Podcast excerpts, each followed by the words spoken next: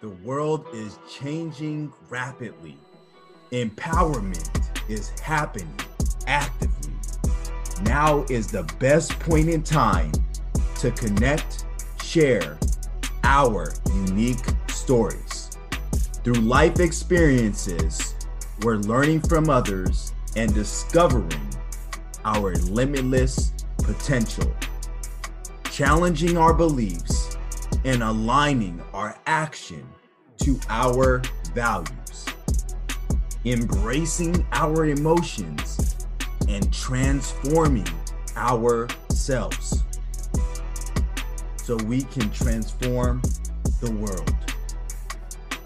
Will we trust the progress?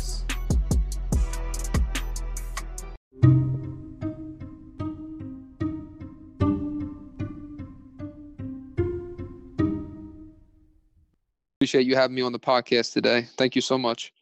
100%. So we'll get right into it. Who is Bubba All Money?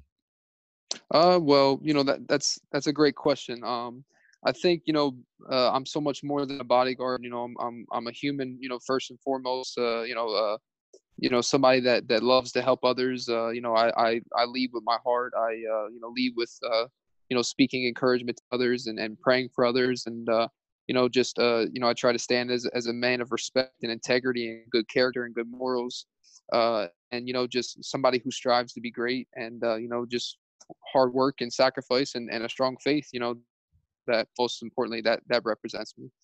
So hard work and strong faith. I love it. Yes, sir. And tell me a little bit more about how your service was developed. Like, how mm-hmm. did you get into protecting these high profile clients? Yes, sir. So, um, actually, at 17, I started in the security industry. Uh, my first experience was the Dew Tour. Uh, it's a major BMX and concert venue. Uh, and, you know, just there was right away. I, I discovered my passion, my purpose, my true divine calling in life. And, uh, you know, just continually um, and, and, you know, progressively continue to work and grow and, and get, res- you know, build my resume and, and advance in my training.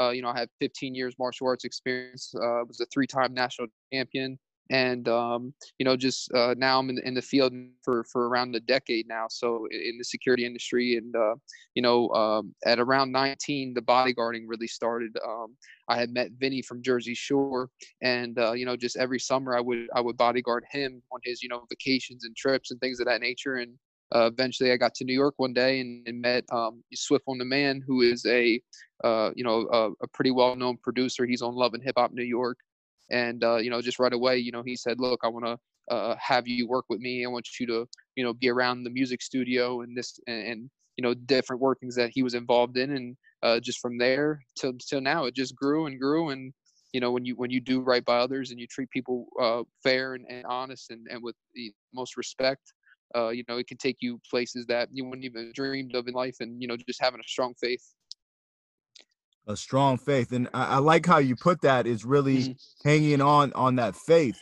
now now yes, going sir. back what was a memorable challenge that you were faced with as you were going on this journey of becoming a security guard to some of these high profile clients um you know it, obviously you you know like in the security realm is is obviously it's um you know a lot of dangers and uh, a lot of things uh, you know that you have to constantly be evolving uh, as a person as uh, you know you have to evolve in your training you have to uh, you know continually grow in, in that aspect. And uh, just you know just everything in life you know you just gotta continually grow. And um, you know just i would say um, you know just you know you're gonna have haters and naysayers and people that want to see your dream be dormant. But at the end of the day it's if it's your dream if it's your goal if it's your vision uh, you know, you have to hold on to it, protect it, and never let it go. That it's uh, your responsibility. No, no man or woman's, and uh, no one has the type of authority or type of uh, or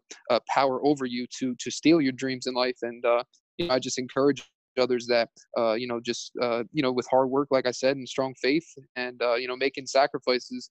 you have to make a, an ample amount of sacrifices. You have to get from around certain people. You have to you know understand you have greatness within you. You have to work relentlessly, uh, you know, blood, sweat, and tears into your craft.